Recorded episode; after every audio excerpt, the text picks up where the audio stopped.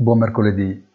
Mentre in Europa si continuava a festeggiare il dato sull'inflazione tedesca di dicembre, di cui forse si dimentica il sostanziale contributo di sostegno dato dal governo federale per il costo dell'energia, Wall Street riapriva dopo la lunga pausa festiva, tingendosi di rosso, affossata dalle delusioni su Apple e Tesla. Negli Stati Uniti sembra prevalere la sensazione di un forte nervosismo che si è accompagnato recentemente a qualche dubbio in crescita sulla reale rappresentatività dei sondaggi, che dipingono un quadro a tinte opposte, ma nel complesso di solidità del sistema.